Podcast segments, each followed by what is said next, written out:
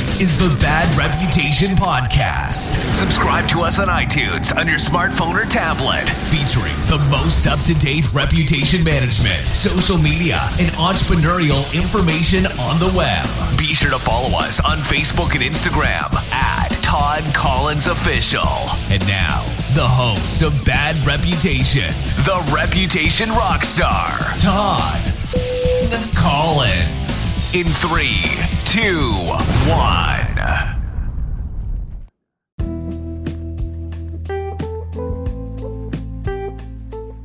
Guys, welcome back. I'm super excited about this one. We are doing this one a lot differently today. So we're doing this one at the Point in Towson. As you can see, there's some awesome food right here. Um, I'm probably not going to eat during the episode, but that's okay. Um, and I have a awesome guest with me, Kate Leodon. Ladon. Ladon. It's okay. And I do that all the time. Anyone that has a French last name, I do that. It's unbelievable, and I'm really, really sorry about that. Um, also, this episode is brought. So obviously, the episode is brought to you by Towson, Hit Brand Clothing, and of course Spotify, which you guys probably just heard the advertisement there. But thank you for being on the show. Thank you for having me. It means a lot to me. So, here, here's a funny story about you and I. About two years ago, Okay. yeah, about two years ago, there was uh, our friend Rob Yes.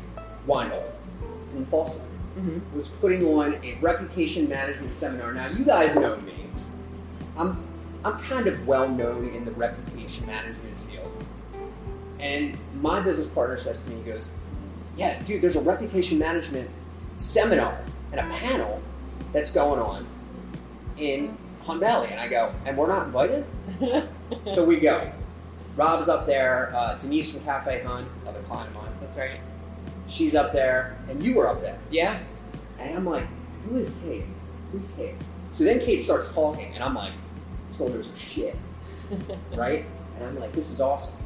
And so I remember I walked up to you, introduced myself, whatever.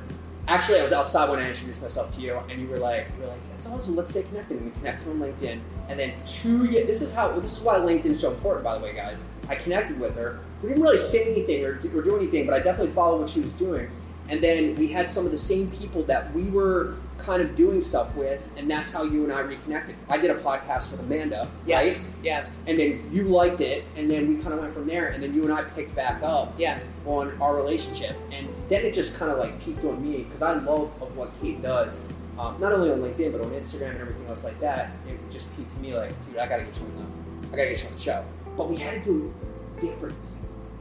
To do it different. Yes. You just, I just had to do it that way. So she trucked up here from Virginia. She left down there at 10:30. She got here. It's now 12:55, and she made it. And we're gonna get into this episode. Let's start from the very beginning. Where are you from? I am from the smallest county in Maryland, Calvert County. And whenever I say that to people, they're like, Howard? I'm like, no, Calvert. It's like southern, you know what, 40 minutes south of Annapolis is go. generally like how I describe it. In between Solomon's Island and Annapolis, that's where I reside Right. or resided. And it's funny because when you grow up in Maryland, like it's you. That's that's how people ask where you're from. Yeah, You can say the county you're from. yes. right? But if they don't know the county, you just then pick the closest city that's well known to people and go about 45 minutes from there. It's true. No, I was actually traveling in Spain and Portugal, and my girlfriend called me out. She was like, "Why don't you say you're from like whatever?" I'm like, "They have no context for that." I'm just like outside of Annapolis, DC. Like Yeah. that's my. I go with sports affiliations. I'm like, I'm a Skins fan, There you so go. DC is like how I There you go. Because that's what people ask me, and, and I'm like, I'm from Baltimore. Yeah, exactly. Exactly. And then somewhere around there during the day, I find myself in different places. But we can just say Baltimore. So you grew up in, in Calvert County. yep, Um, you went to high school down there, I did. Okay. Yeah. and then you went to college. Yes. Where'd you go to college? I so I turned 18. I was from obviously a very small town, and I got the hell out of Dodge. Like I was just like, and we're out. So I went to North Carolina, University of North Carolina, Wilmington. But at the time, I had just started modeling, um, and I had got placed with a boutique agency in Manhattan. And so I really realized to maintain any kind of career from North Carolina to New York was not going to cut it, so I transferred up here to Towson University. I didn't want to go to school in Manhattan, Okay. uh, so it was an easy train ride if I had to get up for work. Okay. Yeah. So you're you you graduated from Towson? I did, yeah. Go Tigers! Congratulations, because I dropped out of Towson. Thank you. Yeah, you're welcome. Um, now I went I went to Towson too, and I did the same thing. I grew up in like the middle of nowhere. Yep. Like six houses, two cornfields on the Maryland PA line. Um, moved to Ocean City okay. when I was 18, Yep. and surfed and got tattoos and I guess bartended, sort of, not really. Sort of. And then um, finally gave in to my parents and went back to college. Went to college, we did our thing. But yeah, Towson, and then in, like we were just talking about, you know, the point in Towson actually used to be a crease, um, and it didn't look anything like this, No. obviously. And I'm sure you know, TJ grabbed some, some some footage that you guys got to see how amazing this place is now. But um, it was a great area to go to college, and it was a great time, at, in, in my opinion, to grow up in this area. Yeah. Um, it's just a great location, and the college is great too. It's grown a lot.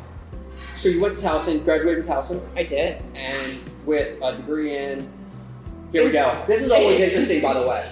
Has nothing to do with, with, with what she does now. But go ahead. Well, interestingly enough, it, it does, but it wasn't going to. So I, when I went up to New York and I was meeting with these agents, you know, there's like some defining moments in your life, and you're like, that totally altered the course of how things were going to go. So I was up in an agency, and these guys were sitting there looking at me, and they were like, you need to lose 20 more pounds. You cannot wax your eyebrows without consulting us. Do not cut your hair, and you have to go on these photo shoots for 12 hours a day. And I was just sitting there looking at all these other girls receive this kind of direction. And I finally said to the guy, I think I'm on the wrong side of the table. Like, you're making 20% off of everything that we do, and I'm schlepping around like Manhattan mm-hmm. and all these photo shoots, calling you for permission to wax my eyebrows. Like, this is crazy. And so instead of get angry about it, I was like, I'm gonna figure out how they do what they do, and I'm gonna do it better. So my whole goal was I was gonna be like the Jerry Maguire of models. Like, I was gonna come in and be this like you know, ass kicking agent. Yeah. And when I asked them how they got to where they got, they all went to law school. So I was like, okay, I guess that's what you got to do to be a talent agent. So I started to study law, or that was my intention at Towson. I like was studying for the LSATs and everything. And then in the middle of it all, I took a sales course. And I remember sitting there, Todd, and being like, well, fuck law. Like, this is what I need to know, regardless of if I'm a lawyer, if I'm an agent, it's sales and I became absolutely enthralled by it. So I switched my my major. Um, I graduated in mass communications with a certificate in PR. But really, the thing that I loved about Towson and why this area in Baltimore was so formative for my whole entire entrepreneurial route was while all my friends were going out, I was just this nerd and I started looking for businesses to connect to sororities and frats, and I just started hustling. And I graduated early um, with that degree. So yeah. And see, a lot of people used to shit on the mass communications degree. yeah. Like people would make fun of it, right? Totally. But in my opinion, it's a great degree to get because it's so broad It is. that it can you you can utilize it in many different job opportunities. Yeah. In fact, this is interesting. I, I uh, a young lady at my at the gym that I work out at Merritt. Um, they I was talking to her the other day and I said, you know, I said, I, I literally started asking in depth things. I said, how much do you make? Like, I, I have no filter, by the way. Obviously, I'm like, Yeah. how much money you make here? She told me she's like two thousand dollars. Sure. I'm like, I said, Did you graduate from college? She's like, Yep. I'm like, In what? And she's like, Criminology and forensics. And I'm like, Okay, you make two grand. Once you graduate college, two, three years ago, Like, right? Her brother and her sister, gra- one graduated with computer science, the other one graduated in mass communications, They're making hundred thousand dollars a year. easily. Yeah. Okay, and she's super smart, Yep. And she's making two grand a month. Yeah. And and so I, I don't want anybody to ever feel like a mass communications is not a great degree. It's it's quite literally the best degree in my opinion that you can get now in college because it's so broad and you can utilize it in so many different facets and so many different jobs if you're going out to try to get hired for a job instead of from an entrepreneurial standpoint, right? Absolutely. And I think they probably, obviously, come on. I graduated, pains me to say, over 10 years ago now. Yeah. Ish. But um, I'm sure they changed the curriculum because of emerging media Sure. or what they were calling emerging media at the You'd time. think. Yeah. But two of the best classes I took was news writing. Yeah. because you really got to the core of what's story and what's narrative, which is something that persists in all media Mhm. and marketing for sure. And then this class that I actually thought it was. It was like a bullshit class for the honors college where you were just recording sound, and we would go to parks and record sound and learn how to edit sound. I'm like, when am I ever going to use this? Hello, dude. I'll tell you, and this is the truth. I've had over the last four years, we've had interns. Mhm. Okay, and and with my interns, I take I take them everywhere I go. Yeah. I take them in meetings. I have them sit through meetings. I have everything clients, right? Yeah. I have them jump into working with Premiere Pro and things of that nature, and Adobe and all that kind of stuff. Get it every single year. Okay, and this is no joke. They all tell me they learned more in the three months they were with me Yep. than they've learned in college. And these are people that are going to school for business, for marketing. Totally. So, to your point, I still don't believe that college and the curriculum in, in, in school right now is is teaching these kids what they need to know when they go out in the real world. Right? 100%. And one of the things that the girl said to me, she said, "I can't get a job at this place because I don't have experience."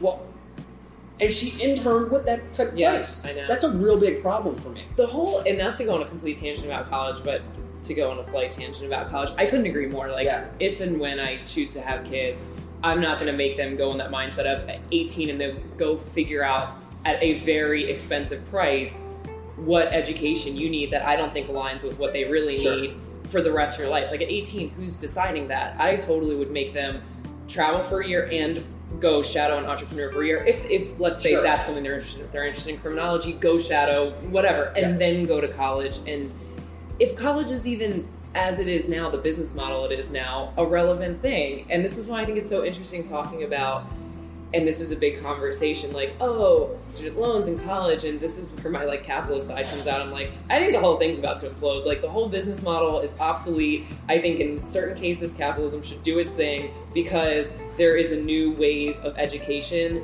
that needs to come disrupt that outdated paradigm of a four-year school. Like how about we get more people in trade schools too? We have all of this machinery that's being operated by computers that agenda needs to be pushed. And Mike Rowe, who is also Yeah. proud Towson grad, I love what he's doing for that. Yeah. Like, not everybody needs to go to four years. Not everybody should go to four years. No, I mean, I was, a, I was. A, people already know this about me. I was a terrible, I was a terrible student. It's just the truth. I hated school. Yeah. Like, and it just did not work for me. Sure. And, I, and I was, I was, I was uh, aware enough to tell my parents stop paying Yeah. because I, I, don't want to go anymore. I'm, I'm, and even in high school, I didn't like it. I remember taking the SATs the second time Yeah. and um, going in. I was, it was, I was being forced in to take the SATs. Yep. And I literally just filled out dots randomly. I did not care whatsoever Yeah. about going to school. I just didn't, and, I, and because quite honestly, I didn't know what I wanted to do. I didn't even know what I wanted to do up until my, probably probably like my mid thirties, early thirties, quite possibly was when I made like my first like entrepreneurial jump. But I always had that kind of sitting in the back of my head. If you've ever read my blog about the um, blow pops and eye poppers, Yeah. that blog Yep. about how I hawked blow pops and eye poppers in middle school yeah. and that was my first like realm into like entrepreneurship and so you were kind of already your brain was already working that way anyway and then what i found interesting about what you just said you were in college your friends were partying Yeah. and you were trying to figure out ways to create a business Yeah, I mean, I think at the time, it's funny. It, retrospect is like the best position ever. I could look back and say, "Oh my god, all of these entrepreneurial things." Yeah. But at the time, I just love to network. Like I'm an extrovert, extrovert. There's Yeah. not even a little piece of me that's an introvert. Yeah. My form of torture is like put me in a room by myself. I mm-hmm. can't stand it.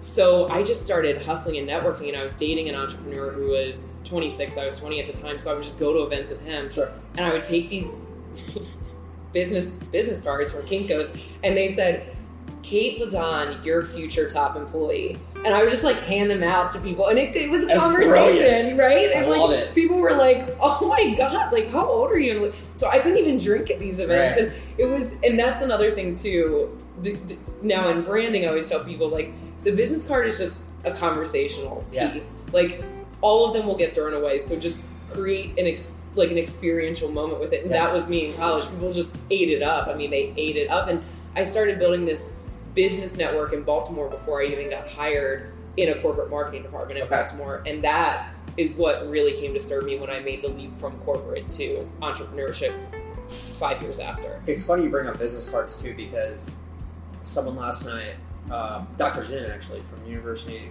uh, uh, University of Maryland uh, Children's Hospital, asked me, Todd, do you have a business card? He said, I want to talk to you about some stuff. And I said, I don't have a business card. I said, just follow me on Instagram and DM me. Yeah. I've quit giving my business cards out. Totally. And I'm like, if you really want to talk to me, Yeah. connect with me on LinkedIn. Yeah. Follow me on Instagram. Hit me up on Facebook, whatever. That's the best way to get a hold of me. Instead of you, instead of me giving you a card that you're gonna throw away anyway. Let's be quite honest. Or let's exchange cell phone numbers right now and let's start texting each other and talking and creating that communication. I think that's the best way to do it. But your idea for the business card, that right there though, it, when people talk about print ads and stuff like that, and Yeah. I just gave people some ideas for print ads anyway, but that right there is the best way to send out a resume. Yeah. I wouldn't even send a resume. I would send that that a piece of paper that literally says your name and your future best employee. Yes. And just send that to a company. That would 100%. I'm not even joking with you. If it was a marketing company, that would catch my eye. I'd be like, get that person on the phone right now. right? Pattern Right. disrupt. Like, let's do 100%. this. Yeah. So, interestingly enough, we're talking about LinkedIn. You're a friggin' monster on LinkedIn right now. By the Yeah. way, Thank you. I'm not. I tried really, really hard. I'm, I'm working LinkedIn hard. And I was working LinkedIn hard, and I'll tell you when things broke open for me on LinkedIn. Things broke open for me on LinkedIn when I was going through a really tough time in my life, um, probably about like three or four years ago. I was struggling with some stuff internally, physically, stuff like that. And I just went to LinkedIn. I should probably, this would be more of a Facebook post, but I went to LinkedIn and I wrote so much about what was going on in my life that I ran out of character length Yeah. and I posted it, and it went crazy nuts. And I was like, "Whoa, LinkedIn!" And I remember LinkedIn when there was a time where if you did that, you would get like banged by people Totally. because they would be like, "Save that shit for Facebook." Yeah. da, da, da, da." dude, that's gone. Yeah. Right, and I said something to somebody the other day about this. I said, "Those people are either fucking dead, Yes. or people our age came in, got pushed to C-level, and fired their fucking ass." Yes. Right? Yes. Yes. Because LinkedIn is not that anymore at all. 100%. LinkedIn is, in my opinion, very close to what Facebook was like for you and I when we were growing up right now. Yes. That's what it's like right now. And if you think about it, and I always tell this to people who are like, oh my god, I wonder what made LinkedIn shift. I'm like, look at the timeline of the users. You're talking about a generation who grew up with MySpace and then Facebook and now comprise the largest segment of the workforce.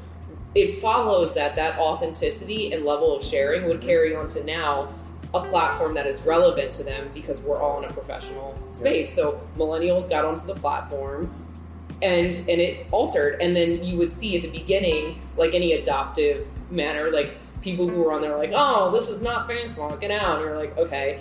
And then they would start being almost like the pariahs and people would be like shut the fuck up. Like you don't know what they do for a living. Like uh, my favorite thing was there was a I, I mean i could give you 30 examples of this. I see them every day. Um, there was a woman on there and i think she made like bathing suits or something. This is her business. She's doing it really well and posted a photo from their photo shoot of their company of girls in bathing suits and of course everybody just loved to go in on that. And um, i just remember somebody saying did you stop and consider that this is her business? So what do you get to deem professional if this is her professional pursuit shut up mm-hmm. so yeah I literally tell people, and this is on any platform, if you don't like what you see, then don't fucking follow me. right You, you connect, like, I, I very rarely do I connect with people. yeah Like, if you view my, and this is what I, this is what I love about LinkedIn, by the way. I love when somebody fucking views my profile and we're not connected. Yeah. And they think that I can't fucking see that they looked at my profile. yes Why would you be such a creep? Just connect i know and be I like, know. hey, what's up? Let me know. Yeah. Because one of the things that I love that about LinkedIn that I can see, and then I can see, like my competitors in in the areas that we're in, they always view my profile, yeah and I love that they do that. I just find it interesting why they're not connecting with me. oh yeah So sometimes I'll just connect with them to make them feel super awkward, and then all of a sudden it'll go back and like they blocked me, so they Yeah. can't. Right? I'm dead serious. I was going to ask if they accept the Because like, connection. oh no, they'll, they'll block me. They'll be Oh like, oh God. shit, he's onto us. You know what I mean? Like, come on, man. I was like, this is crazy. You don't know. But the one thing that I don't like about LinkedIn right now, and I refuse to do it, is I never hard sell in DM, yeah, and I don't, I don't like the automated messaging when you connect with somebody. I don't like that. A lot of my mentors are like all in on it, yeah, and I just don't like it because I like being more like if we're gonna have a conversation, let's like, hey, what's up, man? How's it going? Like very, very um, uh, evergreen. Not Totally. I don't. I, I don't want the paragraph like this. And in fact, I got one the other day, and I blocked the guy because I'm like, I told you on my LinkedIn, if you're gonna send me an automated DM, don't just don't even bother connecting. Yeah, you know, it's a shame because I think we are to a point now where people are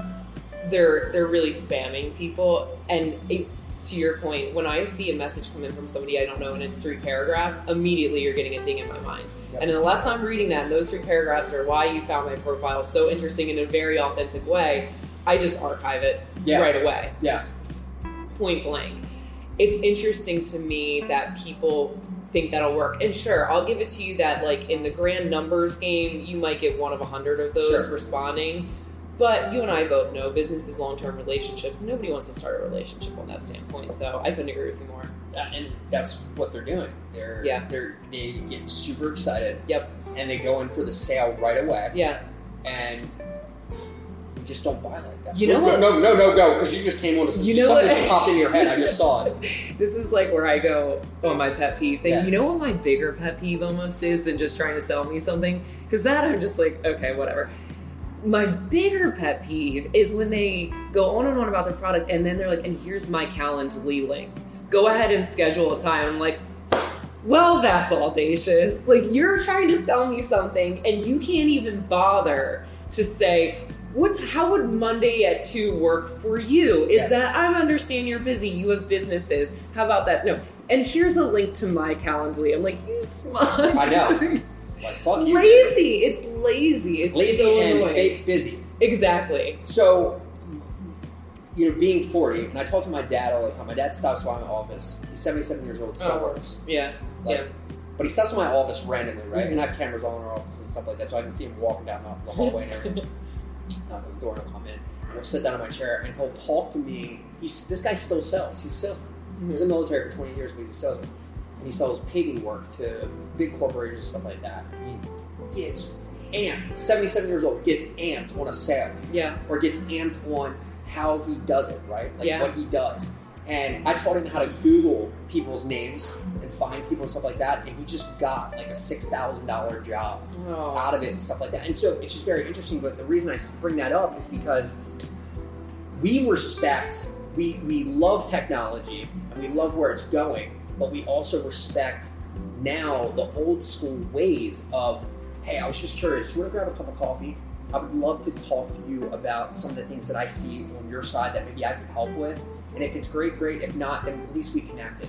That little bit, I'm way more willing to actually take time and meet with that person. Then you add, then you give them the calendar link and say, you pick what's good for you. Right. I'm wide open. You let Yes. me know. Yeah, right? totally. That's the way to approach that. So if anybody out there is doing what Kate said, use that approach. Yes. And I think it'll benefit you guys a lot more. Talk to me a little bit about, about LinkedIn because a, a lot of, of my listeners are probably a little confused about how beneficial LinkedIn can actually be for not only an entrepreneur but actually for the businesses that they work for. Yeah, so I'll start with kind of the backstory of how I fell into LinkedIn, for lack of a better word, and then just really bring it full circle with why people need to be all in on it.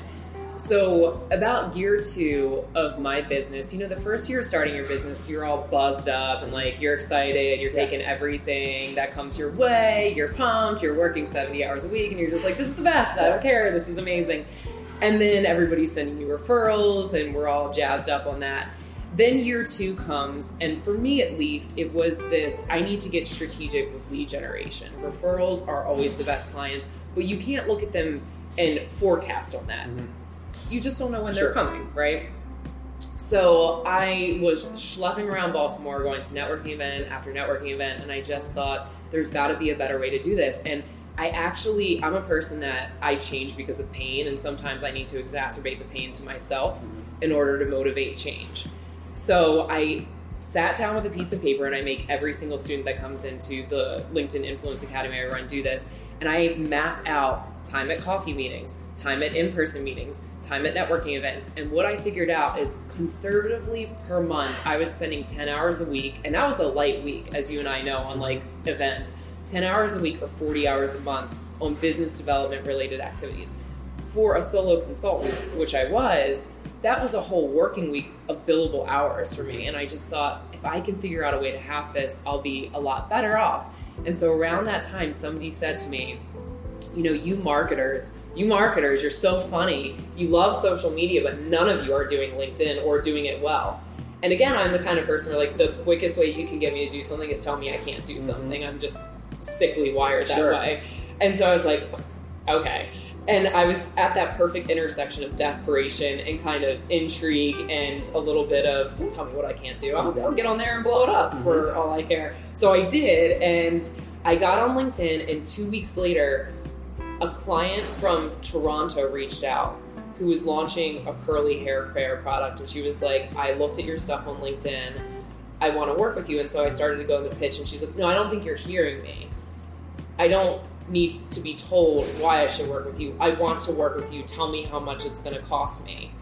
We launched the brand, and then she uh, blew it out the water. I think it went to a million in revenue in the first year, and they got accepted by Y Combinator, who you know incubates companies Yep, like yep. Google, Uber, you know all the fancy ones in Silicon Valley. So all of a sudden it was taking off and then i was at a client photo shoot and i got this email from fox business new york no kidding i thought it was spam and it said personal branding expert quote needed and i was looking in the subject line it said hey kate we need a personal branding expert um, so we wanted to reach out to you mariah carey just totally botched her christmas or new year's eve performance i forget this was a couple years ago. I'm aware. yeah yeah yeah I okay. remember it. Great, there Yeah, you oh, go. yeah. Everybody was aware, except for sadly me. And I was like, shit, like I'm on this client photo shoot. I can't watch it. I don't want to burn bridges here. So I wrote her back and I was like, I'm sorry, I know you need this in a timely manner. I won't be able to provide it today. However, please, please, please, please, please, definitely, I'm your girl. Call me in the future. I didn't think she would because I didn't give her anything of value a couple of months later, she reached out and she was like, Hey, the Honest Company, Jessica Alba, just had another product recall.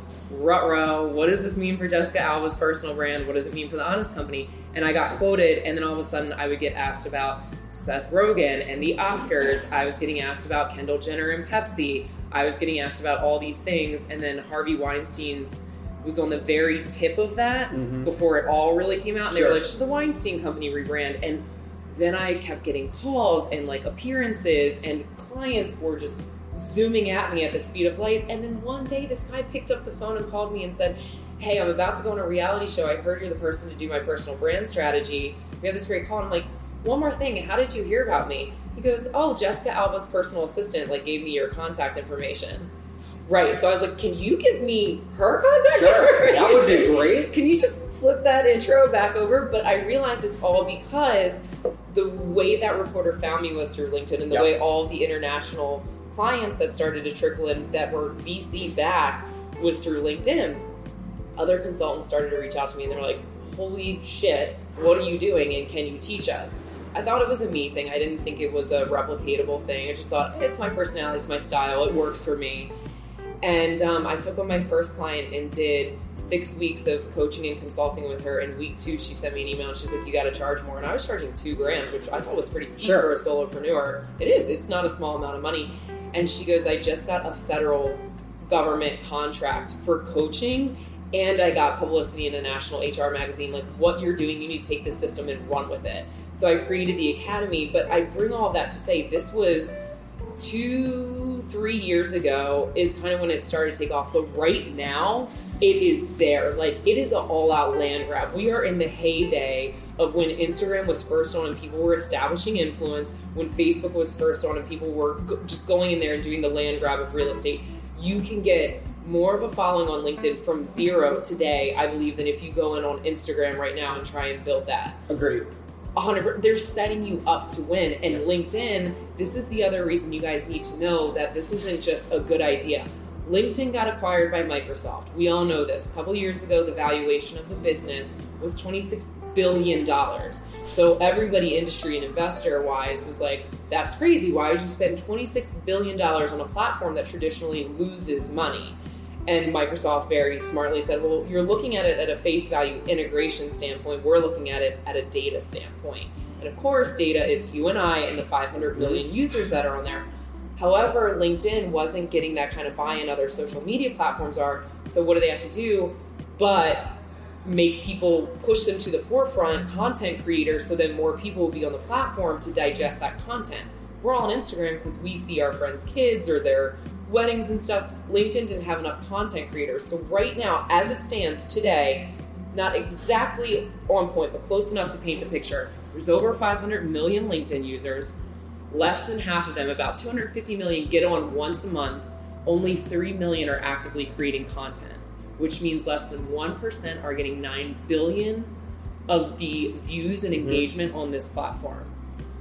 Your face should just light up at how much that is poised for you to take off on this platform. It, it's just pure opportunity. Pure opportunity. And they're adjusting the algorithm every day Yeah. to keep rising smaller people up. Whoever is using it on a daily basis Uh-huh. and is is is following their rules, and this is kind of another thing. There's, so much good stuff that you just said. Yeah. Um, but just little things like when you're uploading things natively to the platform, Yes. follow the follow the rules that these platforms are actually telling you. Like when you upload a video now natively to Facebook, it literally has a checklist on the right hand side and says it will perform better if this, this, this. YouTube exact same way, Yes. right? And LinkedIn's getting that way. One of the things that I thought LinkedIn did well within the last maybe year is they started integrating things from Facebook, Instagram, like sharing emotion um, within a post or a video, right? Like where we can congratulate or we can heart it or we can like it or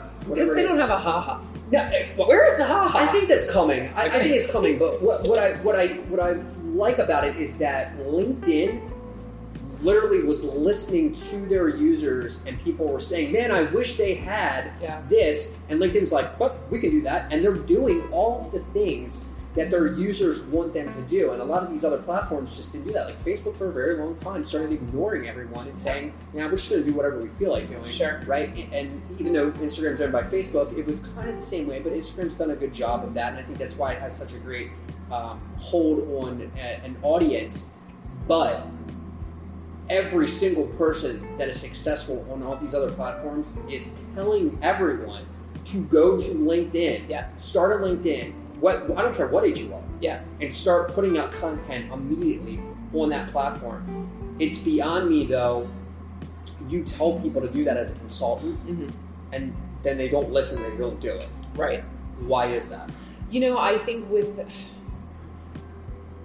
Why? Why do we lead them to the water? yeah, And what then? And we show them, and we're drinking from that water as well. We're leading them there and saying, Yeah. "Drink from the water. It's good." Yep. And they don't want to drink from the water. Yeah, so I think immediate gratification, if they don't see it very quickly, can leave them unfortunately feeling disappointed. But one of my favorite quotes is the rarest of all human qualities is consistency. And you and I both know for any social media platform, like it is a consistent play. And I do this, we- I no kidding, Todd. Okay, so I do this webinar as a funnel, right, Yeah, to sell the online course. It's part of it. And I give them I probably everything that they need to know, everything they need to know on that webinar, as most webinars do. And then I say, just go and do this for 30 days. Just do it for 30 days straight. That's how long you'll, that's the tipping point. You'll start to see it take off. And then I tell them, and you won't do it. And you're not going to do it because the rarest of all human qualities is consistency. And I was on the phone or presenting at a group of accountants, and the guy was like, This is all well and good, but you know, I don't even have enough time in the day to do this. I'm like, That's a lie. Do you have enough time in the day to check the WSJ in the morning? Do you have enough time in the day to check your email? Then you have enough time to get on LinkedIn and spend, no kidding, 15 minutes for 30 days straight doing it. You're just not prioritizing it as the business generating activity it can be. And if you're not prioritizing it as such, there's two things happening. You're probably not using the right tactics, but before that, your messaging is probably off. And that's what I think so much of the success that our students experience on the platform is because 50% of the program is getting your avatar right and getting your messaging right and getting your authentic voice right. Everything else is like tactical, but 50% is that brand foundational work and most people still don't know what their unique selling proposition is they don't know exactly what they're helping eh, really what they're helping with their customer they just they can't figure it out and so Yeah. they spin their wheels on social and they're like it's not working for me and I'm like well there's a reason It's funny because uh, I don't really feel like I sell at all on any of my social media Mm-mm. platforms, and that's by design. yeah Um, and it's what's even more interesting is that every single person I talk to when they talk to me, and even if they follow me on social media, they literally said, "What do you do again?" I mean, every single time. Yeah. And I'm like, it's in my bio. Like, Yeah. if you want to buy something or Yeah. you want to talk, just click that link. If you wanna, Right. But most of the stuff that I put out is is I mean, quite literally is not selling unless it's something where I show and I have proof and evidence that this is really working and helping somebody and that other people should hear about it. Yes. Then I do it. But I typically only do that stuff in my stories. Yeah. What I find on LinkedIn, especially from some of these professional people, is they take they, they don't create their own content. Mhm. Where in LinkedIn, you have the ability to write your own articles and publish your own articles within LinkedIn. And Yep. really good little tip is if you do that, you can be picked up by a national magazine. The minute you get picked up by a Forbes, well, I'm telling you right now, I just popped their head again. if you get picked up by that, when all these people out here that are sitting here saying, "Why can't I get verified on Instagram?" The minute you get picked up on that, and you and a Wikipedia page picks that up as well, you apply for verification on LinkedIn or Twitter or anybody else, like that, you'll be verified. So that's your hack to get verified on LinkedIn the right way. That's how you get done. I Yeah, didn't I'm- picked up, so sorry. It is what it is. I'm so glad you said that because I publish an article weekly. Uh, writing is a great love of mine. I've always been a fan of it. It's been really cathartic for me as I built my business to share my kind of foibles and learning lessons along the way in almost like a business diary and just like here, learn from what I didn't do well. And I release that every week to my audience. And somebody said, and some LinkedIn expert said, and I understand what they were saying yesterday. They jumped in the comment section like, "This is really great." but status posts still perform better than articles. I'm like, well, A, I wasn't insinuating that they weren't, and B, everything in context. If you're looking at engagement and reach level, yeah, status posts can go viral like this on LinkedIn faster than any other platform.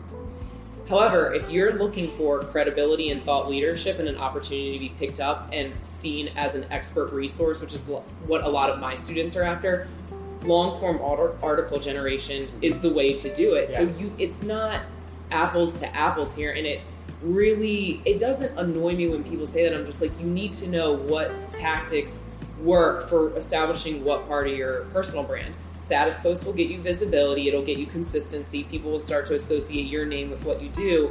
Long form will get you credibility and because where it's housed on your profile, I still have articles from like three, four years ago where people are like, amazing, brilliant, this is incredible. Where the status posts, they're long gone. Well, people don't realize too. Like, I get uh, social media today pops up in my Facebook feed all the time, and one of the reasons that I follow it is because I laugh at the articles that I read because I'm I read those articles and I go, how did this person Get there. get that article published by social media today? I was like, I can write so much better than that. And my own self, I'll go, why, why, why did I not do that? Why didn't I write an article on that topic Yeah. and literally send it to them, or screenshot that article, write a better article on that same topic, and send it back to them and say, this article, I like that article, but this article goes way more in depth Yes. on this particular topic. What do you guys think about publishing this? You'd be surprised actually sending that to somebody. Um, somebody will walk it upstairs to an editor and they'll give it to them and be like, you know what? Yeah. And that's how one of the night, the nightclub and bar um, uh, thing that goes on in Vegas. I got asked to speak out there last year, and I got asked to come back this year for main stage.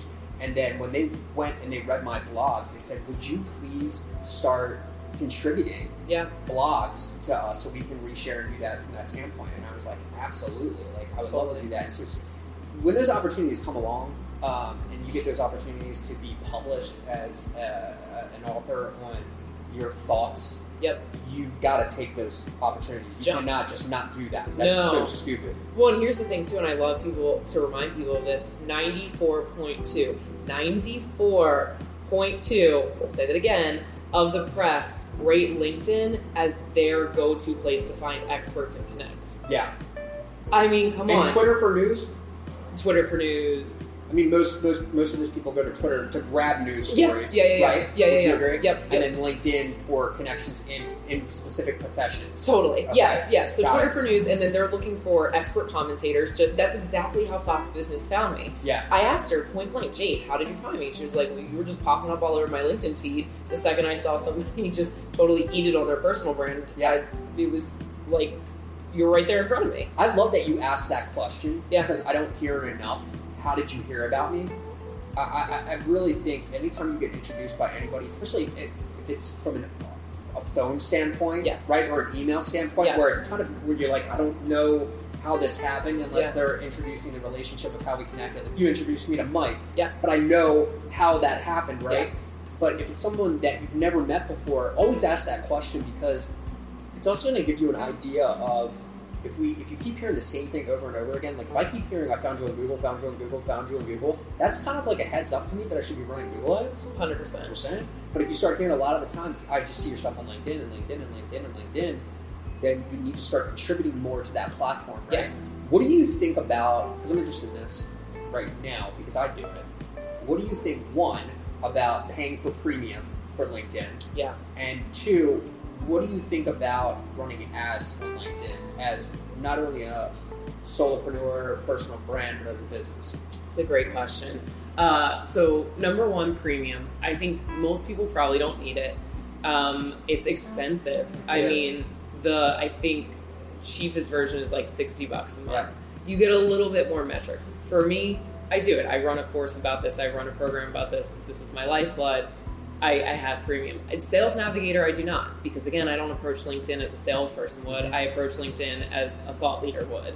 And so for me, premium was premium provides me the insights to make sure my message is right. I'm going to keep coming back to messaging because that's the thing. Nobody, if they're if you're not seeing success on social media, your messaging is off. It's not aligned with your target market. So for me, I'm obsessed with every time I post a status post or long form content or my my profile, I look at the stats of the breakdown of who's looking at it. And the thing I love about LinkedIn is it will tell me every single time the majority of people that look at it are salespeople because it's the majority of people on LinkedIn. However, the next top three consistently now for the last two years that look at my content are executive director, founder, business consultant, and those are my sweet spot. Mm-hmm. So the second that I start seeing that that is not who's in the top three, I know the messaging is off.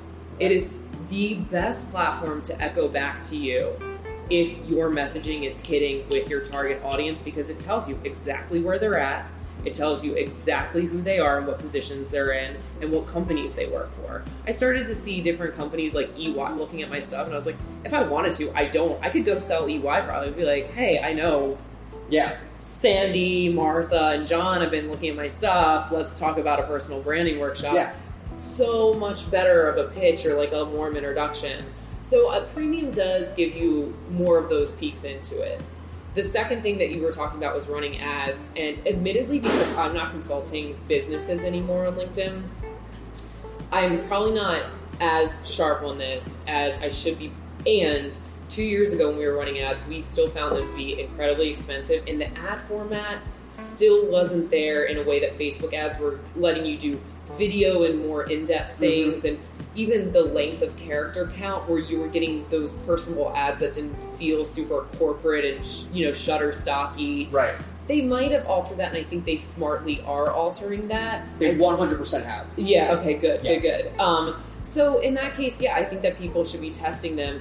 To be quite honest, the reason I'm sitting here saying I don't know a lot about it is because our students are getting so much business so fast off their personal pages that a lot of them have the opposite problem. They're like, I think I need to hire people. I need to turn the, the faucet off. Wow. Yeah, I so there's this guy. I have to tell this story.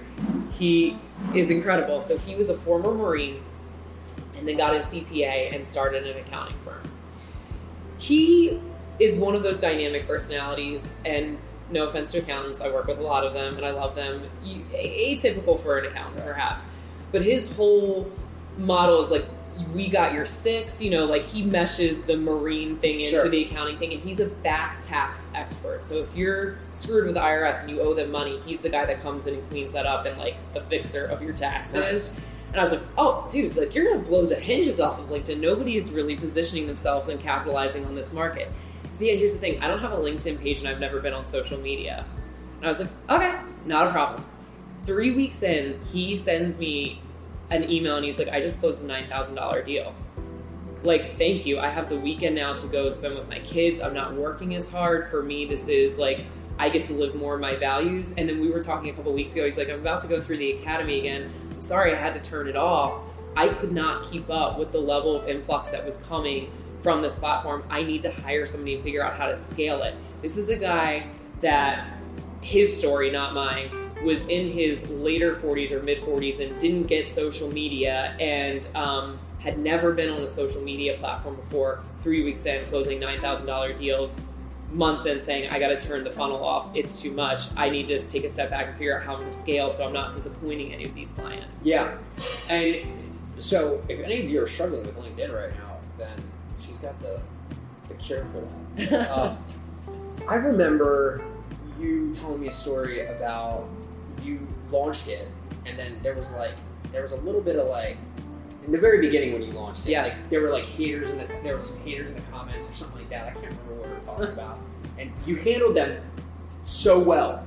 Right, I think they were like, "Don't." I don't even know if it was like, "Don't post this here." Or what. It might have, it might have been from the LinkedIn, like the old school LinkedIn days when you first Yeah. launched it, right? Yeah. You launched it like two years ago. Yeah. But I remember you screenshotted it and you shared it, and I, I think you shared it on Instagram. And you just it just showed me your confidence level and belief in what you created. And I'll- I get a lot of those all the time where it's like I'm not doing this because I'm real, I'm scared. I'm, I, uh, I'll have that level of I'm a fraud. You know, Yeah. like I'm putting it out there and it doesn't work. And Yeah, yeah. like that.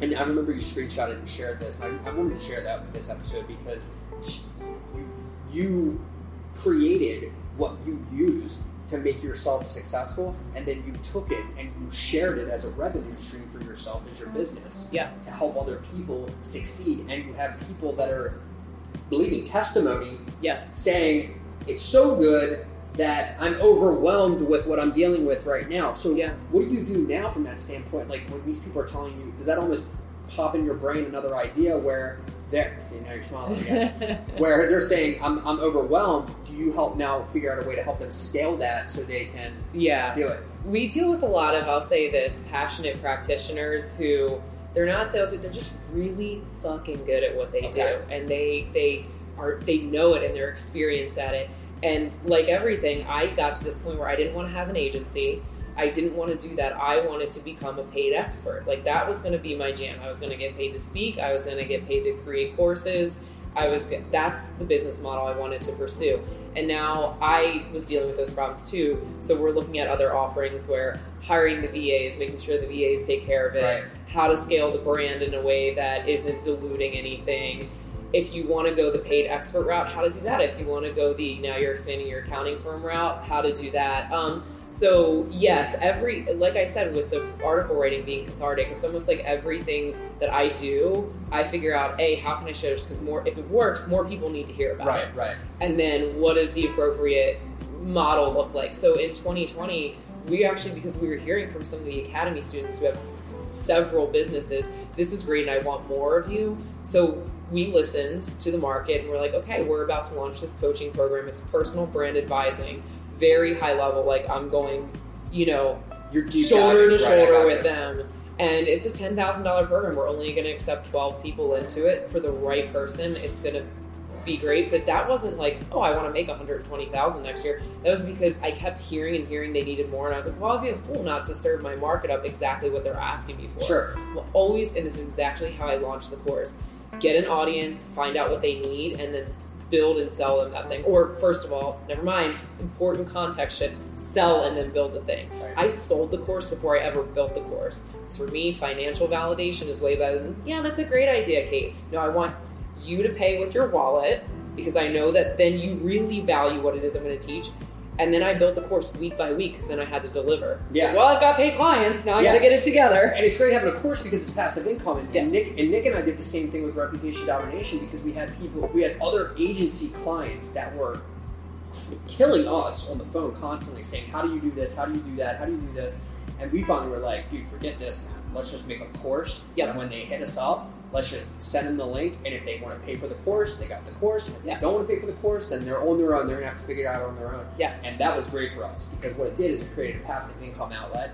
At the same time, it also cut down on the time where I felt like I wasn't helping people or answering DMs or or, Yes. or, or trying to help people go along when I would give them advice, but at the same time I'd be like, ah, I should have told them this too.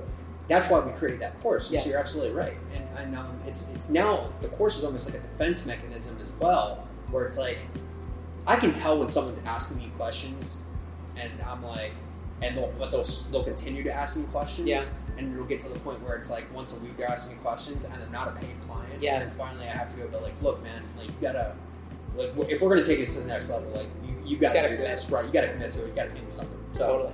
I'm, I mean, I'm kind of already there, and that actually piqued, my interest about the uh, deep dive in personal branding because I get that a lot too, right? It's like everybody has, everybody wants to create like this personal brand, Yeah. and it's interestingly enough, when I created mine, I created mine it was probably two years ago or whatever. The only reason I created it was because my business partner, who's my best friend, was like, "You should create a personal brand. Like, you should just start like." like, I wasn't on personal on Facebook. Yeah. Like I was, and, and uh, quite honestly, I'm, I'm an introvert. You wouldn't think that. I wouldn't. I get, I'd like suffer from like sexual anxiety. sure. Like suffer from it. Like Yeah. I was at the Orioles game last night. I was like, it was brutal. Yeah. Like I'm like I can't be around this many people. Actually, it wasn't that many people. yeah, yeah, but yeah. I'm like I don't like going to I like I don't like going to concerts. Like I don't like being around a lot of people. Yeah. And so it's just how I am. But then like if I'm talking about something that I'm interested in or I'm helping other people, I don't mind being around a lot of people. Yeah. So I'm wired. It's very weird. I'm Yeah. wired differently than everybody else. So I didn't want to be like public on social media, but then I just like flipped that switch, and when I flipped that switch, it goes back to that first post that I made on LinkedIn, and then I started kind of outlaying myself to the other avenues and, and seeing the success there, and, and really what I was from that success standpoint was hearing what other people were saying to me that I was helping them. Yes. Either that post helped me a lot and things like that, so that's why I shifted it. But then I asked my audience, asked my audience, what do you want to see more of? Yes. And my audience kept saying, we want to see more motivational stuff. We want to hear this stuff, this stuff, this stuff. And I'm like, what about the social media, digital marketing stuff? And they're like, eh, not really. It was like Yeah. 20% of the market. So I said, fine. I'll, I'll leverage 80% of my audience. I'll give them the motivational shit. And then 20% of my audience is still going to get the social media, digital marketing tips, and things of that nature. They're going to get that. So, yeah, it struggles a little bit. And on LinkedIn, I think my messaging might, and this is my ego talking, because I don't have it. You, think I might, but I don't. My LinkedIn, I my messaging might be off. Could be. Now that I think about it, Yeah. my messaging might be off. Could be. It's Yeah. it's the first place you should look if you're not experiencing success on LinkedIn. I always tell people that. Look at the look at the post, see if your target client is looking at the post. If not, nine out of ten it's the messaging Yeah. off. Yeah. Yeah, maybe I'll have to take a look at it. Yeah. I don't need to do that. Let's um, let's talk about because we were talking about premium, which I really really like. I pay for premium just because I like seeing people. Checking see- you out. I want to see who the fuck is looking at my profile. Totally. Like, I'm, I'm totally cool about that. I, think I love awesome. how creepy LinkedIn is. It's great. I, I agree 100%. so, we talked about growing ourselves. We talked about scaling a business because that's kind of like what we did. And we had to scale too. Like, we, we 100% did because our clients liked the reputation management side, but then they kept saying, like, what about social media? And, like, what about this? What about that? And we had to really, like, three, four years ago, we had to scale, like, to a certain point where we just were like, we're full on digital agency. Yes. If you need something, we got it. You Yep. want video, you want photos, you want a website, you want that. Like we do it all, right? And so we've been able to do that. Um, one of the sales portions of it, which I think you also do, is we don't typically sell anything. We sell. We let our clients' testimonials sell for us in Yep. video format, Yep. where people see familiar people that are around saying we're good at what we do. Yes. I find that is the easiest way to generate leads nowadays. Yep. Would you agree with that? Hundred or- percent. Yeah. I mean, the academy. Look, I we'll probably have three sales calls about the academy a week. I'm pretty good at closing. I usually close two out of three of them. Um, that's good. Yeah, and and they all come from just me posting before and afters of people's metrics in my Instagram story. I mean, that's it. I, I say nothing about the academy. None of it's a hard pitch.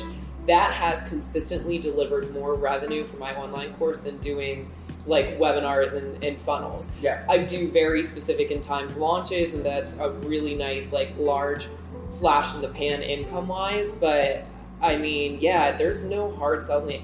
Most of the community is just propagating itself now. Like here, they self refer. We have a referral system for it.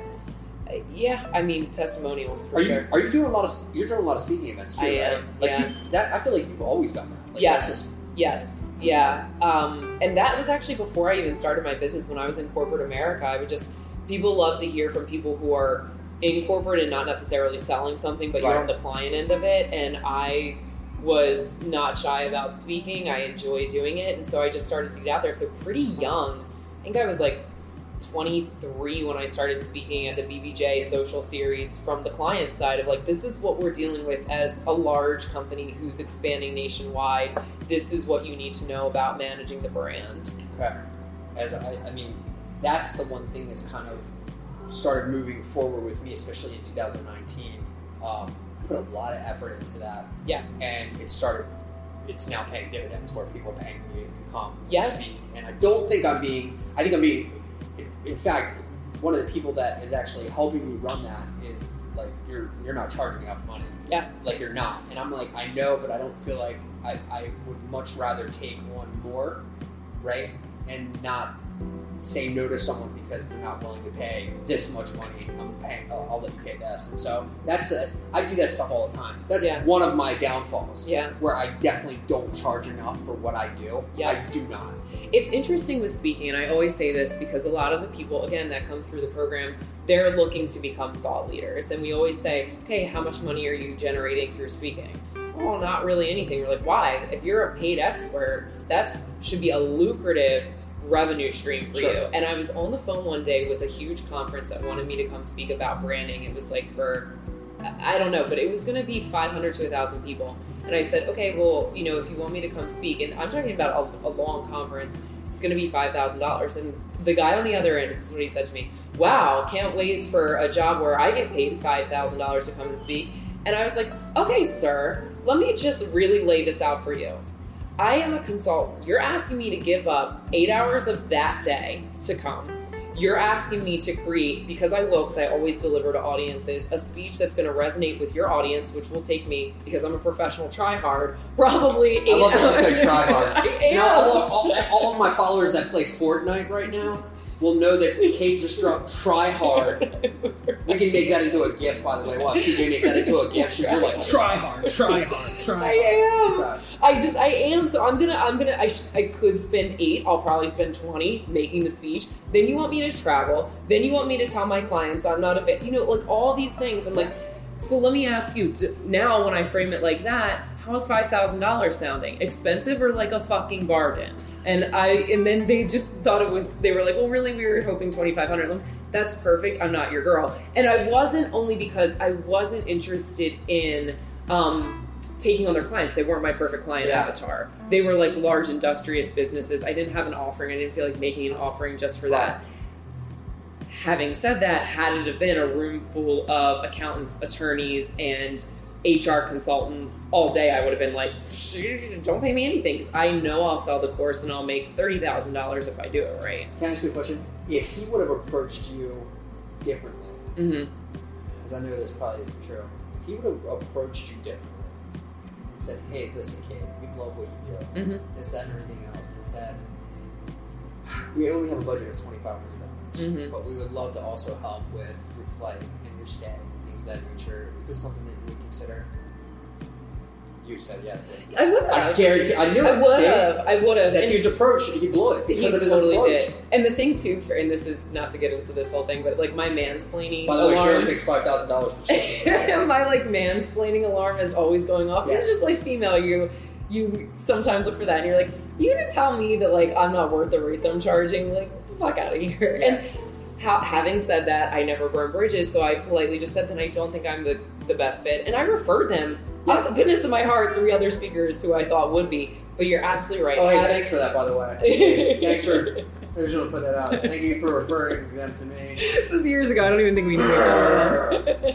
um, but yeah, I, I had he have said that, I for sure would have tried to find a way to make it work. 100. percent And I and I and I do the exact same thing. Yeah. It's how it's how I'm or how I'm treated or or if that's a person that's you know um, maybe already a paying client. Yeah. Right. If they're already a paying client, like sometimes I'll cut them a deal and stuff like that. So I mean, yeah, it's just it's it's it, it was a struggle for me to start charging, but now I have no problem with it. Yeah. Um, and it really only happened because other people said to me, "How much is it for you to come speak?" Yes, So when I knew that it was time yes. when other people were saying to me, "How much is it?" Yes. I, I, I was like, oh, "All right, it's time." Well, and this is the thing too, and you know this as well as I do. We were selling the academy online for 747, right? I started working with the founder of Easy Webinar, Yeah. Casey Zeman, who and his team, and they were like, I ran them through everything that was in the course. They looked at the course. They're like, "Why are you selling this for seven forty seven? And I was like, "Eh, like people convert on sevens. If it's Sure. digestible, is under a thousand. I can flip it online." They're like, "No, you need to double this." And I was like, "Okay, should I add in more bonuses?" They're like, "No, you need to double this and remove the bonuses you have in there. You're giving away too much." And I was just like, "God, I feel like the conversion rate is going to go down." I doubled the price of the course. I removed bonuses from the course, and the conversion rate went up because people value something as much as you're going to allow them to value it and we got more serious students and students that were performing more Correct. Yeah. Yeah. By you increasing your pricing, you got quality. yes So basically, you're Apple. yes there it is We're it's not here. rocket science, guys. There's a reason why Apple and Nike and every Yeah. and these companies are stand where they stand. You're, you guys don't. You guys devalue. A lot of people devalue what their worth is yes out of fear, 100% and that's really what you were at that point. That's kind of what you're doing. You were like, dude, I don't know. Like this is my first webinar. I've never done this before. yes 747 from a psychological sales standpoint that makes sense to me it's going to it's to skew with my audience my audience probably has a budget of 747 that they're willing to, to get away with but at the time now you're working with quality people yes that say oh no she, this girl knows what she's talking about Yeah. i'll easily give her $1400 to learn all to get all her secrets yes okay opposite problem now i have like big like bona fide like serial entrepreneurs come in they're like why is this $1500 you need to go up again. Yeah 100% it's great. And Yeah. they start they just start like is it prograding so they're referring themselves. Yeah, the If- audience if i told going- you what we charge our clients for our services yeah. you would be like todd you're a fucking idiot. Yeah. I'm dead serious. Yeah. And yeah. my business partner tells me yes. that I'm a fucking idiot yeah. for our pricing structure. And um, for some, the reason that I have it set where it is is because there's nobody else doing it. Yep. And because I did it that way and I stuck to my guns, like we're no contract.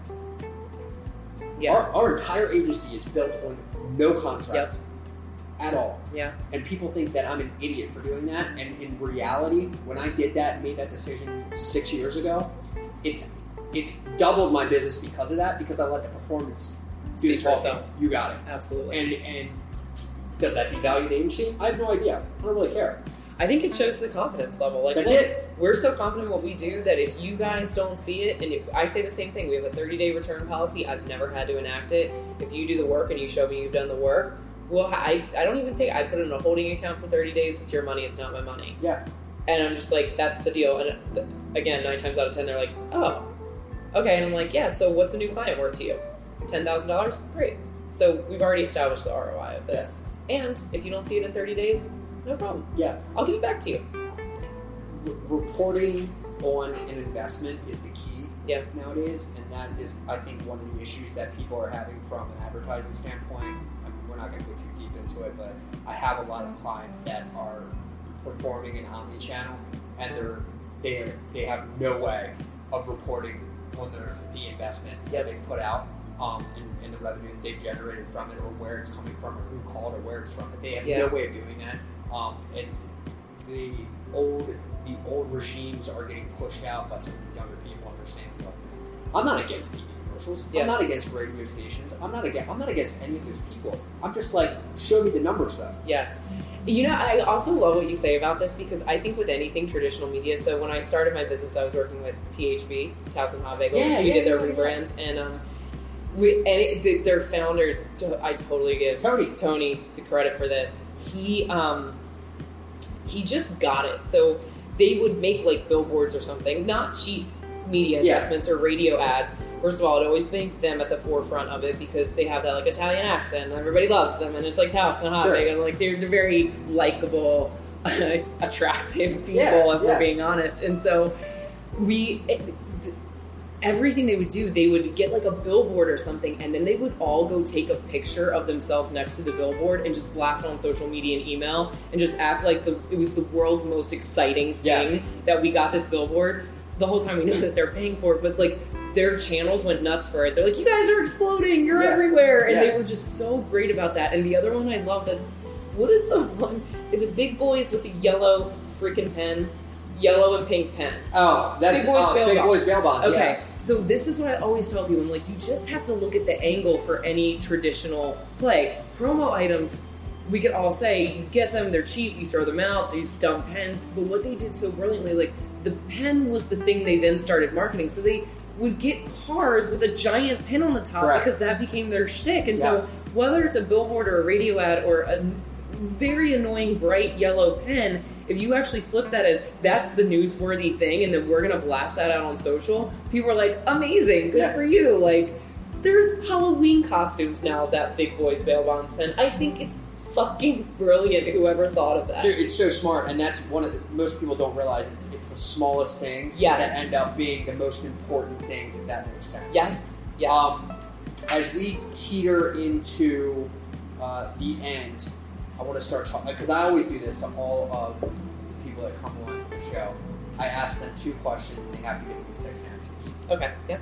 So uh, the first question is always the easiest one, and this is the one I feel like everybody always gets the interest out of. so I want to deep dive into my two questions, six answers. Yes. which is like my, my favorite thing to do because Yes. I get to turn it into a blog. Because you were talking about writing articles, Yes. and that's what I like to do too. Repurpose So- that content. Yeah, exactly. so the first question is always typically the same question because most of the people that I have on my show have a really either a really good following on social media or they just get it and it doesn't necessarily one channel they there's usually one channel they're always kicking ass on, right? Yes. We know that you already kick ass on LinkedIn. But give me give me three tips that you use from a social media standpoint yourself. It could be a mobile app, it could be um, just some context behind uh, just a little quick sample of what you give in the academy, Mhm, something mhm, like that, mhm. that might pique somebody's interest that you never talked about before. Yes. So I, I've actually never talked about this before. Um, I might have written about it, but we usually withhold it from from people. The first thing is if you are afraid or if your mind goes blank when you go to create content, and that's everybody's biggest thing, right? It's like, and I don't know what to talk about. I'm like, here's the thing. Just come up with the top 10 questions people ask you, even if they're about your story, not even about your business. But the top 10 questions people ask you about your business or clients ask you, and then write out answers to those. However, when you're writing out answers, don't get all technical. Write it to your mother or your father, or if you, you know, your brother or your friend, whoever is close in your life. And the reason I, I have them write it as a letter, um, because usually the second we frame it in talking to our friends, all of that expert level language that we don't even realize we're doing because we do what we do on a day in and day out basis becomes familiar, it becomes easier to digest, and it becomes easier to follow. So I think a lot of people sit down and they're like, now it is corporate marketing time, and the video or the content needs to look perfectly polished. And you and I both know it's quite the opposite that actually generates really well. So start with the 10, write as a letter, and then running run it through the Hemingway app. So the Hemingway app is this thing online where you put content in there and then it brings it down to a sixth grade reading level. And people are like, no, I went to college. My clients are going to be so offended. This is unprofessional. Oh my goodness, millennials, they ruin the English language. But the reality is, the majority of adults in America read at a ninth grade level, and most people prefer to read two grade levels below what their reading level is. So most mass marketed novels are written on a seventh grade level. If you're writing above a seventh grade level, uh, level a publisher is going to tell you, we're getting a little dangerous here. So you always want to check your voice and how I call it the expert gap, like close that expert gap. Start by writing it to a friend or a family member, and then get your best check through the Hemingway app. It's going to make your content super digestible. This makes a lot of sense because uh, My Side of the Mountain is my favorite book. Yeah, and like I think it's like only one of two books that I've ever read, and it's literally probably a third grade level book. So. yeah.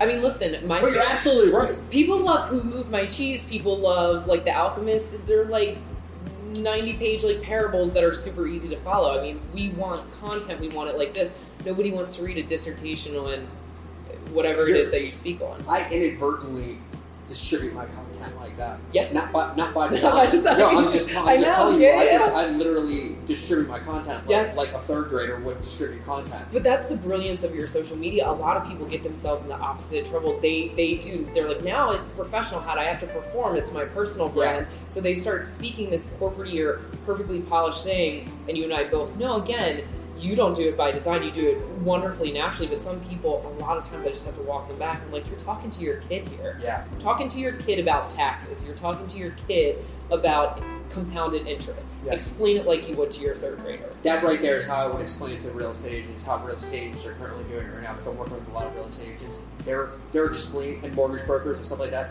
These guys are explaining shit. There's none of us understand it. Not not one of us understand one thing that they're saying at all. And think about it, just by virtue of how frequently, not to go on the real estate kick, you're buying a house, you're never going to get the opportunities to understand it better. They're always going to be dealing with somebody who's only made their second or third at most transaction Yep. in their life. So it's not even like taxes. I'll almost give it to accountants. At least that's coming up year by year by year. Exactly. Real estate agents, forget about it. You're always either going to be dealing with a first or maybe third time home buyer. There's no question about it. Yeah. So the Hemingway app, if you guys didn't hear that, download that Hemingway Yes. app. Yeah, second, second tip. Second tip, I always and I I don't know if this is particularly novel or revolutionary, but it was for me. When I'm in a content stuck point, I film myself and then I just send it off to rev.com and get the thing captioned or transcribed. And then I'll either take the transcription and I'll make it a long form post or I'll take the captions and I'll just put the video up.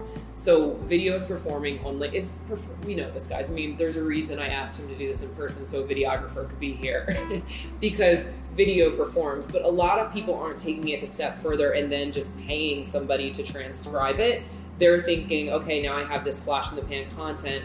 You said it wonderfully. You're turning this into a blog post. But then they think, oh, I don't have somebody on staff to do it. No, there's virtual assistants who will transcribe the video, or there's apps who will literally transcribe and caption the video. So if you're not making use of either something like Assistant Match or Fiverr or Rev.com to create your content, do that. Film yourself because again, you speak much more conversationally and in a way that's easier to understand than you write. So just start banging out videos. That's you need to do it. 100%. And that is exactly what is going to happen. I mean, I talk about Rev all the time. Um, at the end of th- this ending part of this podcast, Yeah. literally will get shrunk down. This audio will get sent to Rev uh, within like 25 minutes. Yes. I get a file back. It's got everything in. I can then take that, like you just said. I'm going to do this though. I'm going to I'm going to try this. Typically, what I'll do is I'll take the the context and then I'll write the blog off Yeah. the context. But I'm going to put it in the Hemingway app and see what it comes out to. And interestingly enough, it'll probably come out to a lot of uh, punctuation and misspellings, like I normally do everything else in my life. Yeah, but it'll it's great. It's like like it'll actually tell you like remove semicolons. This is too complex. Yeah. I love it. I'm like amazing. I feel smart every Because I time I, get totally called out all the time. They're Yeah. like, like friends of mine, right? They'll be like, "Oh, you put uh, then, then," and I'm like, "Fuck you." You know, grammar Nazis are real. I appreciate it. I love the English language. why I have but yeah, That's why I have exactly. It's the And like a bunch of people that watch out my shit and are like, "Switch and. I'm like, "No, I'm keeping that "n" in there just to piss you off." right. All right, that was a great one too. Um, and then tip number three from the social media standpoint. Tip number three, I'll say this. It I say it about LinkedIn, but it's transferable to every social media platform if your intention is to curate an audience or specifically to get clients. Your profile should be nothing about you and everything about them.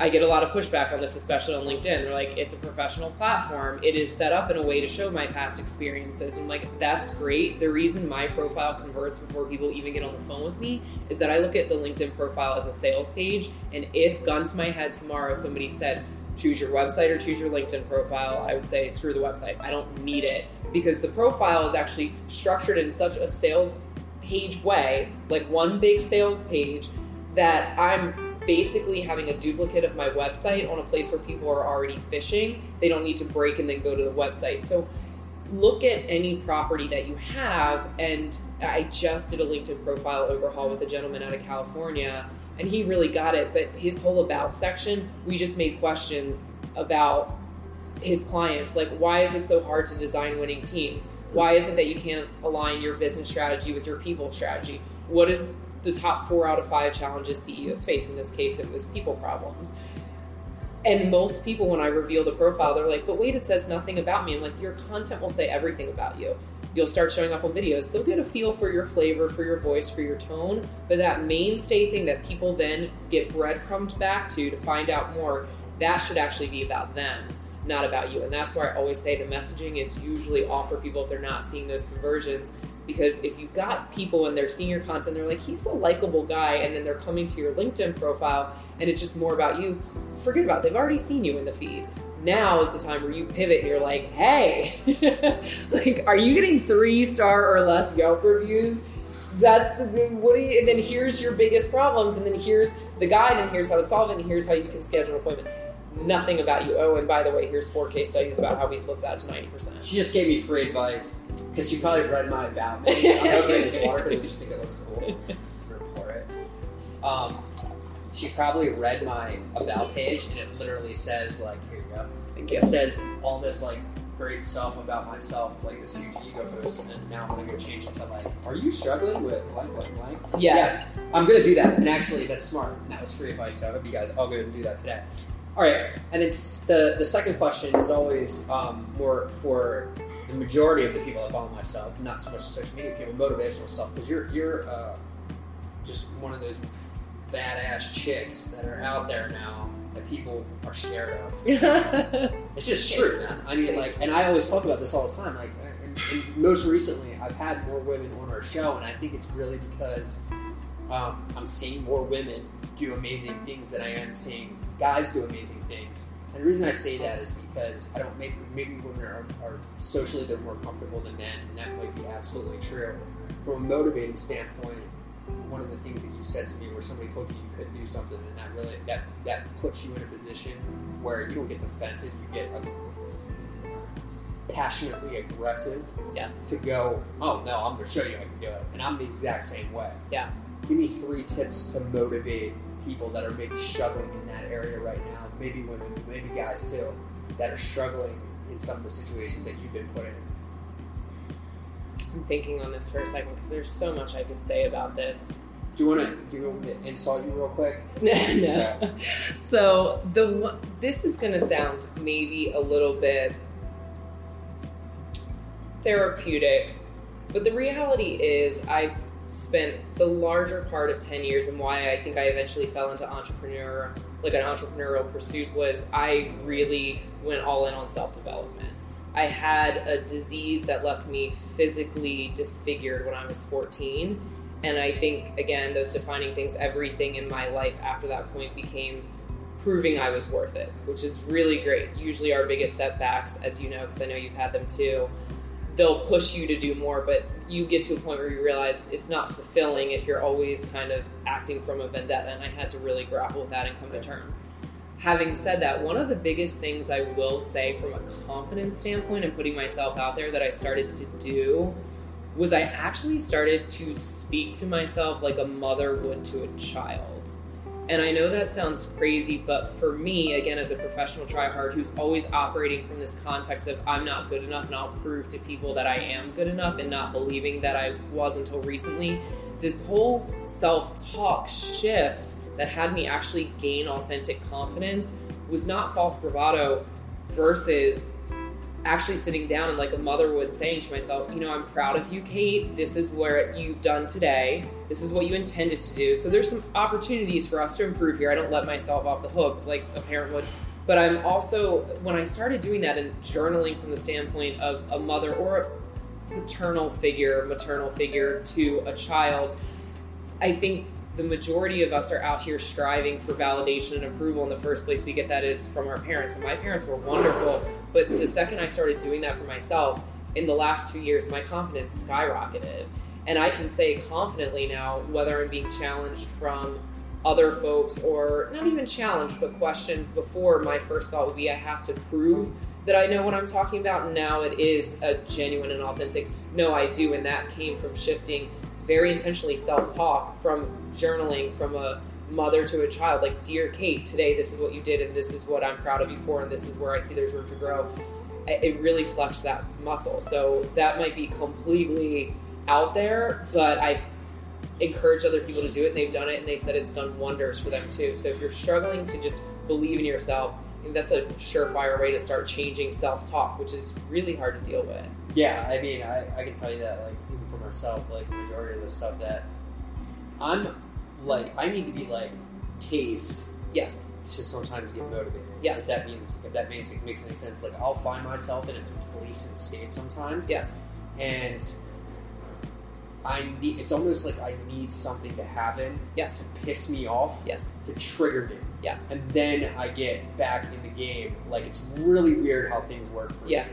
Um, but what I found to replace that because I was ch- I was chasing getting pissed off. Mm-hmm. What I found to replace that was taking that and sharing it on social media. Yeah. And then I was using what I what I'm leveraging is other people saying to me that really helped me. Yes. That gives me and keeps me moving if that makes sense. So it replaced me saying, "Damn man, I need something to like. I need somebody to piss me off, man." Yeah. Like instead of needing that because I was starting to see that that was what The pattern. I needed to be pissed off yeah. to, to kick ass. Yeah. And then I went, okay, I need to replace this with something because Yes. this is weird. You know, it's true. Right? And you, but it was the same thing with you. Like I mean, I was addicted to I'm not good enough. Yes. And that's a dangerous pattern. It's a motivating pattern because you're constantly proving that you are, but it's dangerous because if that's what's always motivating you, to a certain degree, it's because you believe that it's true. yeah, And I always love a healthy dose of like I'm not good enough because it keeps me sharp for sure. Sure. I hate when I am healthily competitive in that degree, but for your overall really being authentically confident and being able to have those conversations with people, that will never stem from a place of I'm not good enough. That will stem from a place of I believe in what I do and I know we're good at what we do, and so I can have this conversation. yeah. And I mean, that's that's kind of why I replaced it. Yeah. Um, tip two. Tip two. Okay, tip two is, and we we're touching on it here. I'm always a fan of give yourself and create circumstances to perform. So a lot of people ask me about like amazing. Wow, you hear so much about creating online courses, but you're actually somebody that did it and has sustained it for two years, and now we're going into year three with it. What is your biggest piece of advice? And I tell them sell it before it's there. If you have a social media audience, sell it and then see who buys it, and then you have a situation you need to perform in the example of online courses, most people sit there and they workshop it and they think of all this curriculum. I have to get the videos, I have to get the worksheets right, and then when I build something perfect, I'll go sell it to an audience.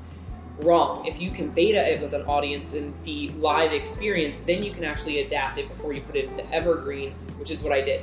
That's a highly technical example, but when we're talking about motivation in general, I moved from Baltimore and I started my business for there and lived and thrived there for seven years. Then I moved to DC. Two hours down the road. DC for me was just proving that I could run my business virtually and not have to physically always see my clients. Checked that box. I got really complacent in DC. I'm like, oh, everybody works on the hill. It's so political. Like, and I love DC. I'm from the area. But I just felt this sense of there's something more and I'm growing, but I've plateaued successfully. And that's the other thing, too. Like, for me, comfort is the opposite of greatness. Right. Like, I, comfort scares me. I don't like it. And so I got the business to a point where I was like, I'm making a good living for myself. I'm in this cushy apartment. I'm in DC. Like, things are pretty good. And I was feeling less satisfied maybe than ever. And so I decided, like, I'm going to move to New York and I'm doing it in two months because what now that's forcing me to do is to push the business to another level where Right. you really have to expand it nationally. And I'm gonna go bang on LinkedIn headquarters doors once I get to New York and be like, "Hello, your resident and house expert is here." But consistently give yourself things to perform. And in Todd's case, that may be painful things that are pushing you to perform. But I think you and I both know when you practice that to a degree, you start to give yourself big, lofty things you can look forward to. And I put them on expedited, expedited timelines. So my New York move for me was mapped out in like a three year thing. And then I was just like, what if I do something crazy and sign a lease to move in November? And I did. And now I am full out hustle mode again Yeah. because I have something I, I have to hit that deadline. Yeah, you have no you have no choice. No choice. And it's it's funny because you did. I mean, you did the same thing. Everything that you just talked about, you made the decision to do it, and that's what you used as your fuel Yes. to trigger your motivation and the drive to get it done Yes. faster. I'm just trying to think about what I could do to do or what I need to do. Well, I got a couple ideas. Well, I tell people too. Like, I, it's not just that I signed the lease. Yeah. I told people the day of my going away soiree, because if there's no way I'm moving to New York, guess what? Now there's like hundred people Oh, I yeah. need to answer to. You, so you like fully committed. You were like, Yeah. fucking throw me this party, by the way. Yeah, Oh, I, signed didn't even have a like, lease at that point. Like I was just like, here's the day my going away party is. it's doesn't scare you. scary. you. You have no fear. no, I'll figure it out. I mean, Yeah. look, if I have to move up to New York with a roommate in a box, I'll do it. Yeah. And I'll survive at it and I'll document the journey and put it on social media and figure out a way to monetize moving to another city. That's not what I'm going to do, fortunately. I found a really You need to document that, though. Brooklyn. You I- need yeah, I will be. Yeah. If you need videographers when you go to New York, let me know. 'cause I do, some- and I some- will. I got some friends out there. Um, and then tip number three. Tip number three about motivating Get yourself. super vulnerable for me. Don't cry, but get vulnerable. Yeah. Or you can cry. That Yeah, maybe I will. What is my most vulnerable thing? You know, I'll say this personally, and I would again assert that it shows up for a lot of people. I think the thing with most people is that we're actually not afraid of how small or not capable we are. We're actually afraid that we're so full of greatness and so capable, and it scares us that we're never going to hit that potential. And so, what I would say to people, and what I realized very painfully through, again, self development, is I was going through this seven month program, and they tell you when you enter this program, like you will get your personality will get thread through the eye of the needle again and again and again in these next seven months. Like it will be the most uncomfortable thing you ever experienced. And like a crazy person, I was like, amazing! Like I'll see you guys on Monday. And I was about to drop out of the program, and my coach, because you get assigned a coach, said to me, I don't care if you drop out of this program or not, but for the love of God, stop making yourself small around men you're in relationships with. And it hit me like a ton of bricks. And I don't say this to give like a relationship advice Sure. on this podcast. I said I say it because somebody else called me out on how much I would reduce myself, and I was living pretty out loud at that point. I mean, I had businesses, but this is a program that's committed to living at integrity in all areas of your life. So like it's painful to watch a lion act like a lamb. And I think that the thing for all of us are you are lions in certain regards, whether you consider yourself an extrovert or whatever your trait is, you are capable of greatness and you are worthy of greatness. And instead of getting scared about that, I would get really honest with yourself on how to channel that. And for me, again, that was I started this shift along with talking to myself like a mother, and it sounds a little morbid, but every day I convince myself I'm going to die. That that's really really terrible. But every single day it helps me balance the books of my life against what I want to leave on the table and leave on the court. And for me, that expedited New York like this. I turned 30 this year, and I was like, this is a life goal of mine. I'm not getting any younger. I don't have kids or a husband at this point. Like, if I die tomorrow, never having lived in New York, am I going to be satisfied? So I think look at the thing that you most want, and then for me, again, it's kind of sick, but I operate from this like, if I die tomorrow, if I die tomorrow, and I say that to myself every single day. It's probably why I call my parents way too much. They're probably stop calling me. They're like, no, but I love you, and you guys are great. And Yeah. I'm going to see you whenever I can. It, it- uh, thank you for sharing that because I would to get vulnerable is very very difficult. I love that you said that you're 30. I don't even. This is this is. I want you to remember this. I don't even remember 30, and I'm 41, so I'm 10 years older than you, and I don't even remember 30. I remember being 29 and writing down in a book that I wanted to own my own car dealership Yeah. by the time I was 30, and I did Yeah. and I remember that. But it's amazing. I, I was just talking about how like who, who like my post yesterday literally was who the fuck told you life was short? Mm-hmm. Snap. Mm-hmm. Really, really, really well. Yeah. And um, so it's like you know, right now we're talking about all these like great things that you're doing at 30, just at 30 years old. The fuck are you gonna be doing in 10 years, man? Like it's just it's just crazy to me because I don't, I don't even remember what I was doing when I was 30 years old. Like my life didn't even start, and that's where I always want people to kind of understand that. Like you don't know in your life when things are gonna just open up for you. You'll Yes. know when it's starting to happen. It'll totally make sense to you. It'll be like, Yes. oh, this is this is the this is the moment Yes. that I was waiting for. You'll know. And sometimes it happens for people younger. Sometimes people it happens for people much much older. There's actors out there that have all their life tried to be the best actors in the world, Yeah. and they don't even get their break until they're 60 or 70 years old, Totally. and that's the break. They're like, oh, I was meant to be the old man in all these movies. Yeah. This was my, this was who I was supposed to be. Yeah. So um, it's just interesting to me that you're 30 years old and like you're doing all this stuff. And you use that I, I'm gonna die thing because I use that too all the time. But that you're only 30, man. Thanks. Like, yeah. It's it's, a, it's it's very interesting to me to look back in 10 years, like, we'll have to do another. Like, I I was ordering more episodes. We should do one where she gets to New York. She's like, I fucking made a huge mistake. Yeah, no, I'm the sorry. worst. We don't want to do that one because you'll, you'll never even talk about that. But I, it would be interesting to like have, go back and like the 10 year follow up of like, you know, you at 40 and you're like, I can't believe I said all that stuff when I was 30. Like, and, and you know, or if you're like, yeah, I mean, 30 year old me had no idea that this stuff was going to happen. That's why I love podcasts so so much. Totally. Because it's a capturing time. Well, and that's the thing I was going to say about talking to yourself. And again, for me, as you guys have probably heard, I love the written word. It's very cathartic for me. I've kept journals from age 10. And it is the best. I'm so thankful. I don't know where at a 10 year old I had this idea. And when I became a teenager and went through the traumatic things I went through with the disease, I thought, you know what, I'm just going to write about all of this and then I'm going to hand it to my daughter to show her, like, trust me, I went through all of this. Like, Yeah. this is the thing. But it's almost been so great now because I look back and it's like looking at a completely different person. You're like, I want to go hug this child. I have writing from when I was seven. I j- just talking about things in school and how I was upset. I'm like, I'm so thankful that I did that, but also you really get to measure how far you've come. And half that stuff I don't remember writing, and I'm like, oh my gosh, she needs a hug. like.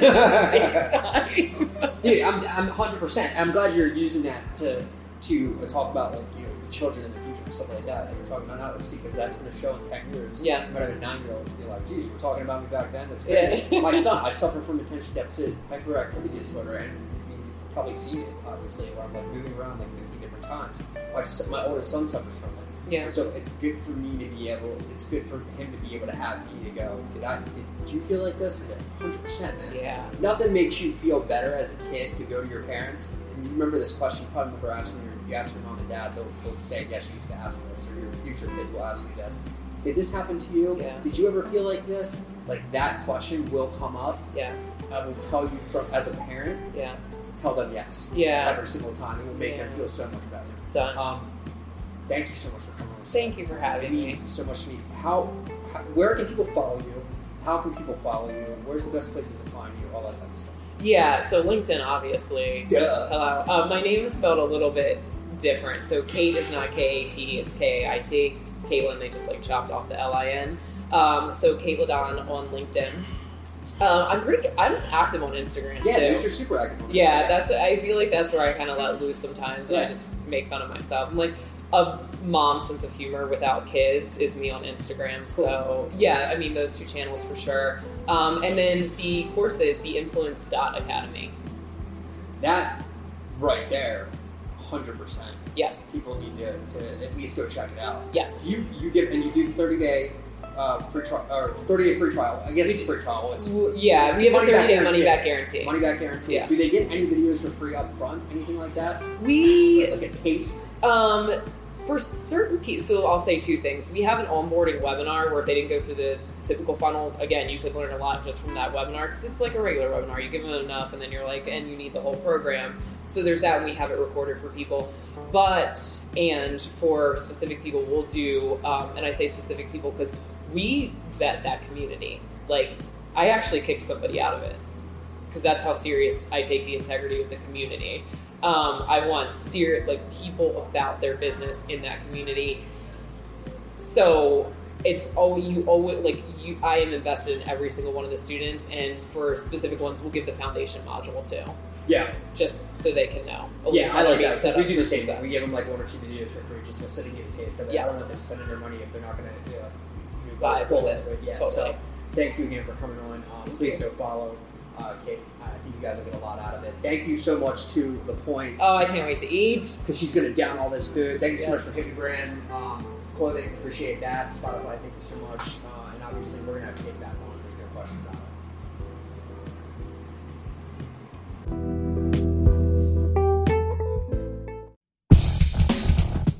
This has been a Todd Collins official production in conjunction with Platinum Reputations. Be sure to follow us on Facebook and Instagram at Todd Collins Official or visit us at www.toddcollinsofficial.com. Want to be on the show or become a sponsor? Message us on Facebook and tell us why.